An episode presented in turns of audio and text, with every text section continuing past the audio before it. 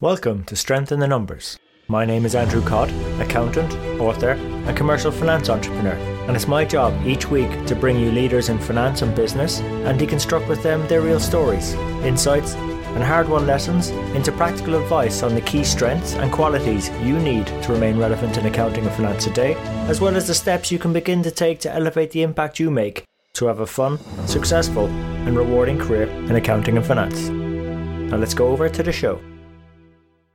Hi, everyone, and welcome to this week's episode of Strength in the Numbers. Now, are you really proving your full value as an accountant?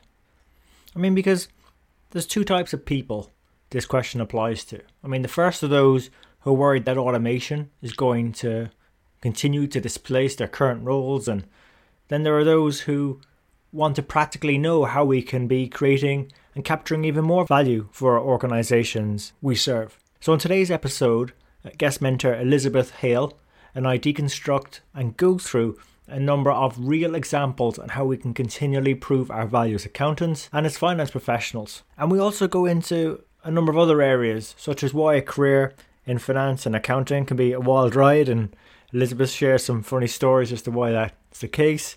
Also, five main things business owners are really looking for from their accountants. Also, how we can become from a practical perspective, more like a business partner or a financial mentor that they're looking for, and then how to adopt a solution and continual improvement or proving our value mindset to help drive their businesses forward and therefore our success forward too. So, look, if you enjoyed this episode, uh, please check out the show notes, the key quotes, and the resources that have been mentioned on the show at sitnshow.com slash podcast slash 118 and also let your friends and your colleagues know about it. There might be that key bit of advice that might really help them in their careers and also help them add even more value for their organizations and clients they serve. Look, really appreciate you investing your time with us today. So, without further ado, over to Elizabeth and the show.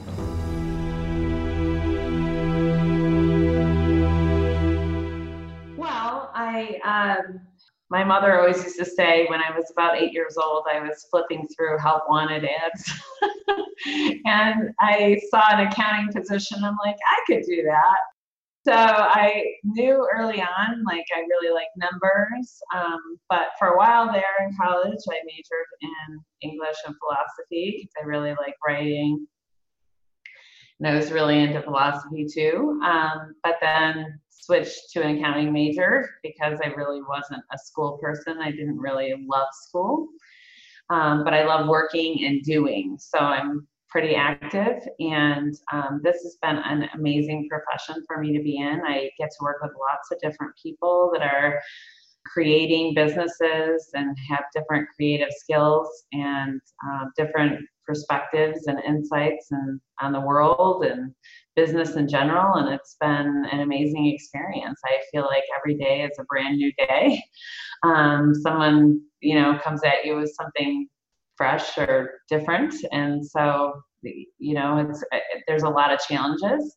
And it's in working in public accounting too um, you know you're managing a lot of different customer demands and unfortunately not everyone you know um, it doesn't happen in queue. So it's not like, oh, okay, so we have this person selling their business today, and then next week, you know, it's usually everything all at once or nothing at all. So um, it's it's definitely a wild ride. A wild ride. Uh, that's interesting, right? Because um, I, I, remember checking this out. It was probably this time last year, and I went into Twitter and I typed in accountant, and stuff came up. And then I noticed the word boring accountant came up. But when you describe that, Elizabeth, right, the wild ride, you know, you know when it comes, eh, you know, it comes and it goes. You don't know what's coming or what not. The various challenges, the different perspectives of the business owners you're working with. Sounds far from boring. Is that what you found in your oh, career? yeah, it's never boring. I've never been bored one day. um, I might be tired. yeah, yeah yeah, yeah, maybe maybe it's a tired accountant as opposed to boring accounting. But uh, but I suppose no. In terms of that journey, you did touch on some very interesting areas. Um, and I guess from those challenges and perspectives perspective, I want to dig into those a bit or deconstruct them a bit. I mean, what are the main perspective that the business owners you're working with are looking from professional accountants out there? Well, I think they're really looking, and this is how, you know, I train a lot of young people that are just getting into the profession. We take a lot of interns in, and, you know, I really try to impress upon them really the value that they're looking for is really someone to listen to them and someone to help them plug the holes that they are not you know that are not their strengths most entrepreneurs like really excel at sales and business development and marketing and vision and ideas and a lot of times accounting or the financials or the numbers are not their strong suit. Although not the case across the board. I have some clients who are like so dialed into their numbers and like really enjoy that part of it. But I would say the majority of people that are successful are focused on what their strength is, and most of it is sales. So it really, they're looking for somebody to kind of partner, not partner in the business, but partner with them to on the journey and to help them make sure that they're kind of overseeing making sure you know they can fund the payroll and that there is a profit at the end of the day. And so they're looking for that advice and then to, to kind of bounce ideas off of, and then that oversight part. Um, so are they excited about getting their tax return done? No. are they excited about doing bookkeeping? No. They're really excited about though if you can offer something that is going to impact them and impact their business positively. So and people are usually looking for some boundaries like what you know what should i be doing what is okay and it really depends on that business and that business owner and um, so it's very custom human contact i mean we can automate a lot of things and there's a lot of great apps out there and all these time savers and quick activities but it really comes down to human contact and understanding and having someone you know that you respect to put your voice in there. Actually, you know what? It was becoming very evident when you were describing that uh, the the word automation didn't appear until you introduced it right at the end, right? And there's that so much out there at the moment about automating this and that. I suppose ultimately these entrepreneurs, these business owners aren't interested. Well, how do you say? It's wrong to say they're not interested in automation, but it's not top of their agenda. I guess you know. Um, it's that human side of things, and you know, being respected. I suppose how do we become that respected partner, that financial mentor, perhaps to the business owner? I think by listening, number one, listening to what they're really saying and what they really want. And, and, and it's a skill to listen um, carefully and to pick up on little innuendos and to read into the email. Um, and I think, you know, I, I work with a lot of millennials, and right now, text and anything that you have to do to not like personally see someone or talk to someone is like preferred. Um, but I'm like, so I used to say, well, contact them, call them, and they would email. So now I say, like, dial, like, dial a telephone number. Um, and that means you have to call them because really that verbal contact is absolutely critical. And you need to hear what they're saying to you and ask lots of questions. And then I think that you can help them um, because you can offer solutions or advice that meets what they're actually looking for. Because a lot of people ask you questions and they don't, those aren't even really the questions that they're concerned about. So you have to keep digging deeper.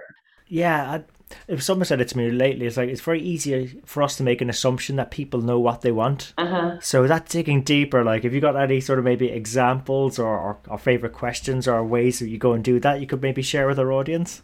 Well, usually people come in, I would say 90% of my clients come in and they say, Oh, yeah, I have no receivables problem. Or yesterday, I was in a meeting with a client and he was saying, um, Yeah, I, I have about 11 employees and they're all paid, you know, the highest person is paid 58,000. So if you, let's say they range in from 40 to 58,000 in the 11 employees. So let's say the high range. So let's say it's about 600 grand he's paying in wages. But you know, you look at his financials, and actually he's paying seven hundred and eighty thousand in wages. So he really doesn't know um, what he's paying. But you know, you get an idea in your head. And so, you know, someone needs to be there to say, well, maybe the profit isn't as much because if you're operating with the vision that you're only paying 600, but you're actually paying 780, maybe that's why your business isn't netting the 180 difference that it should be because you had this preconceived notion that that's what you're paying and just bringing people back like people get ideas in their head and maybe they were even correct but things have shifted or changed in their business yeah, hundred percent. I mean, look when when they're in there day in day out and everything's whirling around them, like their nose is really up against it. That you know, how are they going to know that they're looking at a masterpiece unless they step back a bit? And I think that's where we can help them, right? Right. As, as finance professionals, you know, it's. Uh, I, um, so I really appreciate you sharing that example, Elizabeth. And there was one other thing before we move on. I wanted to pick on that. I was really impressed you use use the word solution because I find, I mean, when I was in public accounting, it was very transactional work. You'd go do an audit, do a tax return, end of year return. That was it, right? Then you'd leave. Like, like how do you how do you adopt this solution mindset? Because for me, that just seems much more sustainable. But like, how have you figured it figured it out and got to the solution mindset? You know, I think I just have honestly, I've been asked this before about how why. Um, and I guess because I've always wanted to prove my value in public accounting, it comes from a point of, you know, before when I first started, everything was time and billing, right? So you pay by the hour, and if it you know, if it takes you 100 hours, then there's a lot of uncomfortable conversations that happen with clients, you know. Um, and so when I started my firm in 2004, I was like, we're going to do this differently. We are going to prove our value to our clients because I have ideas. And I think those ideas, if they pan out, we can show that, hey, quantitatively, yes, maybe you paid us 10,000, but with the ideas that we had, we saved you 20,000. So you like actually doubled your money on our fee. So I've always been interested in business and always grew up in it. And I've loved working with businesses all the time since I was very young. Um, my dad owned his own business. It was a restaurant, you know, and I love, you know, people and customer service. But I also um, really enjoy finding you know, troubleshooting or finding solutions to problems. So, like, if someone, almost every client that walks in the door, a new prospect, they have a reason they're here, and it's usually um, because of there's a problem somewhere.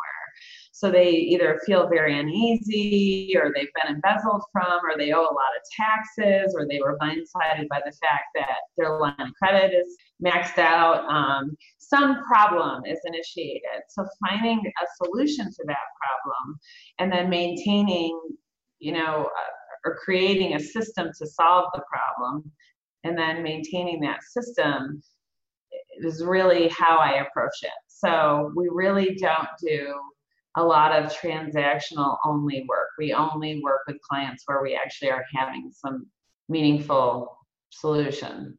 Otherwise, it's very boring. Going back to your boring comment, it gets very boring to transact all day. yeah, yeah. No, I, I, and I, I hope, I hope um, our, some of our listeners can relate to this. And I, the thing that really impressed me there, Elizabeth, was, you know, the way you were able to capture the value for your client and then put that back in a conversation to them so that they were aware of it you know and that in effect you in effect double uh-huh. their money or gave them twice twice back what they they, they had. And they communicated. I, I think that's something whether we're accountants in public practice or we're working with in finance teams in organizations we need to do more of this. We need to write down the value or capture the value we're, we're delivering and communicate it back to back to the clients or the organizations we're working with because um, you know if we don't do that they won't know and they probably won't think of us in future when it comes to more problems to be solved you know? They're you know that's the fun bit of the job. It's the troubleshooting. It's the problem solving. It's those uh, it's the non-routine stuff you know. Um, so look, I love I love yeah. that journey you took us on there, Elizabeth. Really appreciated that. Um, I suppose I'd love to get to maybe what's exciting you most about your current work. So I guess um, yeah, what what's exciting you most at, at the moment? Well, um, this book has been a very exciting journey. I, have enjoyed writing it, and I'm hoping to work on um, getting it out there. Um, so that's a big initiative I have. As far as in the field, I'm super excited about the new tax law and the opportunity zones. So, working a lot with clients and creating an opportunity zone fund um, to invest in, in Arizona and some of the opportunity zones here. Uh, great tax law, um, best tax law I've ever seen as far as sheltering capital gains. So I'm um, very excited about that. And then continuing to, uh, we really work with a lot of new apps and that come to market and just employing to help business owners automate some of their processes. So we're working on um, quite a few new apps and new systems for our clients to help them dial in further since it's such a cutthroat market out there price wise. Oh yeah, like I, I suppose I wouldn't be as familiar with those apps and some of our audience as well. Like what, what sort of apps are getting your attention at the moment? that, that would help well we're using a lot of um, we use almost all cloud-based online accounting systems so we're a big fan of qbo and Xero. um, we use a lot of receipt bank bill.com um, we use uh, TSheets for time tracking uh, paylocity for payroll gusto we love for payroll we're using um, Process Street is one of my favorites. That is um, time tracking uh, or process tracking. So automating your processes and providing checklists. So we're doing that a lot with our clients right now, um, just helping them document their accounting process and also other processes that they have within their business and getting their teams to use that to make sure that they're consistently delivering quality you know fulfillment to their customers it must be it must be weird in a way because like I suppose when you started out in practice, would you have thought you would have been using all these apps? I mean, no, there must be nearly ten no. there. I mean, wow. No. Goodness, yeah, I, I, like um, where'd you get where'd you get the time to to keep on top of all of these things? There's a lot there. Uh, there is. I love technology though. I mean, I have every gadget. I just got today is actually my birthday, and my kids got my, my new Samsung watch that I've been wanting. Um, so I was pretty excited about that. I love technology, love computers, and any new things that come out. So I guess it's mainly driven by my interest and my interest in like getting the routine, mundane, transactional stuff as automated as possible so I can focus on strategy and solution based consulting rather than you know um, entering data I think I think that that's where it's got to go for us if we want to be involved in the solutioning and the more the fun aspects of, of the work and the ones that actually contributes the most value to the clients. It's not the data entry, it's not the the bog standard work. It's actually the higher value helping them figure out where things are going in their businesses and so on. That, that we have to do this. And actually, I, I know yeah. you skimmed over it, but I really want to uh, to focus in. And I love the title of your book, "Protect Your Profit." Uh-huh. So one, I, you know, I, I've I've written a book as well. There's a lot of work goes into it, but um, I mean, I suppose one like why why the book? Why now? And why did you feel it had to be about protecting your profit? Well, I just feel like there's so many issues right now with, um, you know, everyone's driving those top line sales. It's in the news media all the time. You know, um, the big companies, Facebook, Google, all these things, all these software and tech driven companies that are like driving revenue. They have no profits yet, but they're going to be hitting IPOs and getting money from different sources and eventually prove out their models and become profitable someday. But for most business uh, entrepreneurs, that's not an option. They don't have, you know, they're not going to be IPO or they're not, their idea isn't, you know, they don't have the funding to be able to take those kind of risks. So to sustain their businesses, they need to have profits. And so so many business owners get so caught up in driving revenue that they're forgetting about their profit or you know uh, their cash flow and they're borrowing money and doing all these other things. And at the end of the day maybe they don't have anything and they've worked their ass off you know? So uh, you it was important to me because i'm very passionate about it and having a profit and then all the different ways that maybe you can create profit when you didn't have it before. So tax saving strategies, do you have the right entity structure?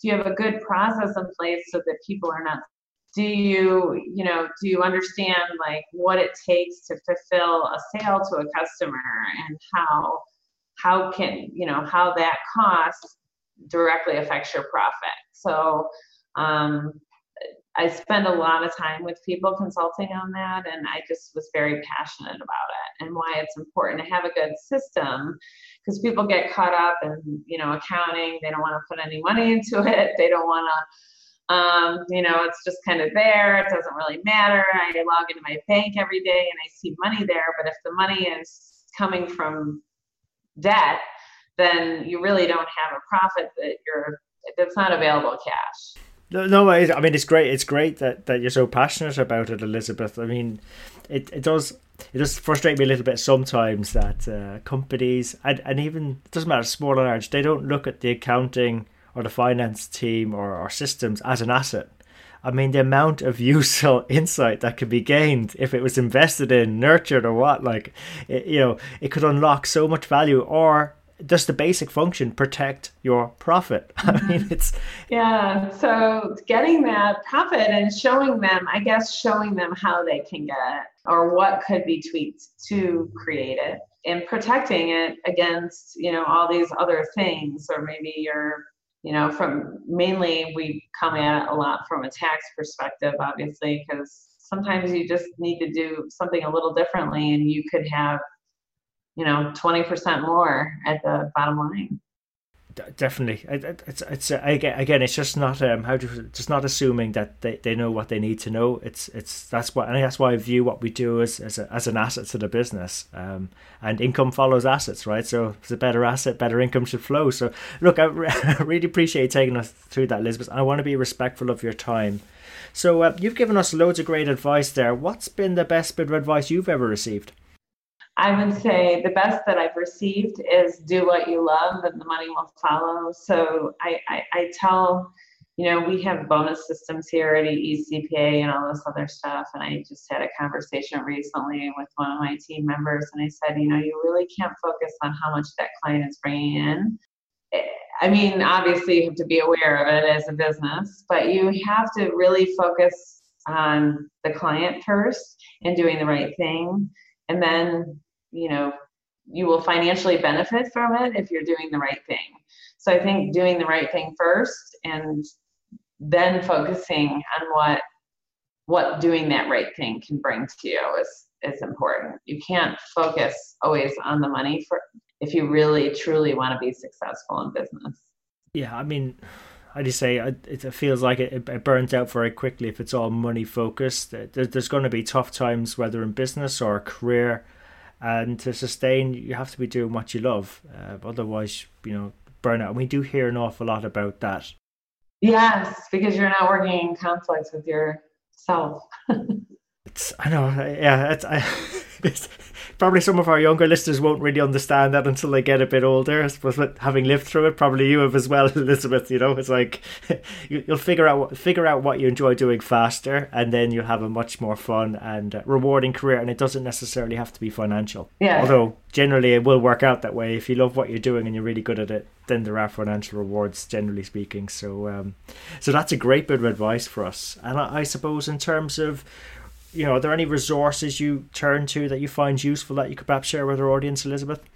Well, I really a lot. Um, I'm a member of the Entrepreneurs Organization and EO, and that has been an awesome experience for me. Um, they have great speakers that come in, and a lot of uh, a lot of learning. Um, and I really enjoy the. Um, I love reading. Um, I think my one of my favorite uh, leadership books is Leadership and Self Deception. Um, it's an awesome book uh, for anyone to read, actually. Um, so yeah, those are a couple of my favorites. What, what was that book, uh, Elizabeth? Leadership, Leadership and Self Deception.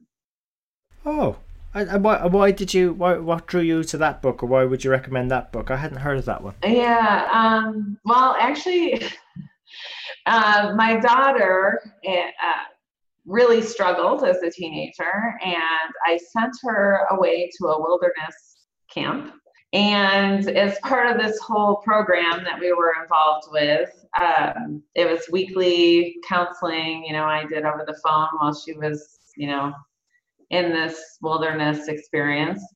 And um, what this was a required book to read, and it's applied to so much of my life. Um, and it's kind of like it's kind of like working in unison with how you're feeling, but always thinking about the other person and how you can be a better person to that person. It, it, and it just go, flows through a lot of life. So I just love you know you deceive yourself and you kind of come at the world from your perspective and then just being open and not having expectations of others um, really makes it a much more joyful journey I, I just wish i had that advice when i left school so no, the one it sounds like a great recommendation. I am going to have to check that out. Yeah. So thank you, thank you, and I, you know, um, and if any of our listeners have have read that book, then uh, please please let us know. Sounds like a fascinating book. Um, I should have read years ago.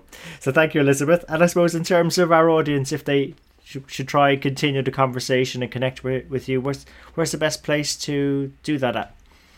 Um, oh, well, we have our website, eecpa.com. So my email is elizabeth at eecpa.com. Fantastic. Thank you very much, Elizabeth. And I suppose terms of you know, I've really appreciated our conversation, our time together. Would you have any maybe final parting thoughts for our audience? Well, what I can say to others that the largest way to succeed in finance, accounting, the financial world is to follow up and follow through. You can follow up and follow through. You will be successful. You just have to be persistent.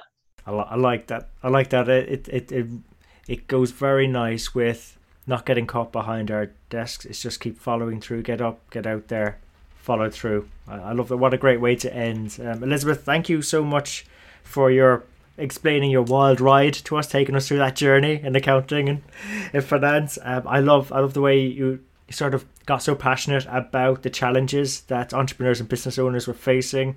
I, I can see why your clients love working with you and. Um, you know, also happy birthday as well. I, I wasn't aware of that. Um, and now I saw that watch. I'm going to have to get one for my wife. It looks amazing. so uh, for those that are listening and you can't see that, but it was a really cracking, cracking watch. And um, yeah, uh, thanks for investing your time with us today on the show. Thank you so much for having me. So there you have it. Hope you enjoyed today's show. If you'd like to know more about our guests today, their bio, and follow up on the resources mentioned during the show, you can find all the relevant links and more at sitnshow.com. There you'll also be able to get access to earlier shows, read the latest blogs.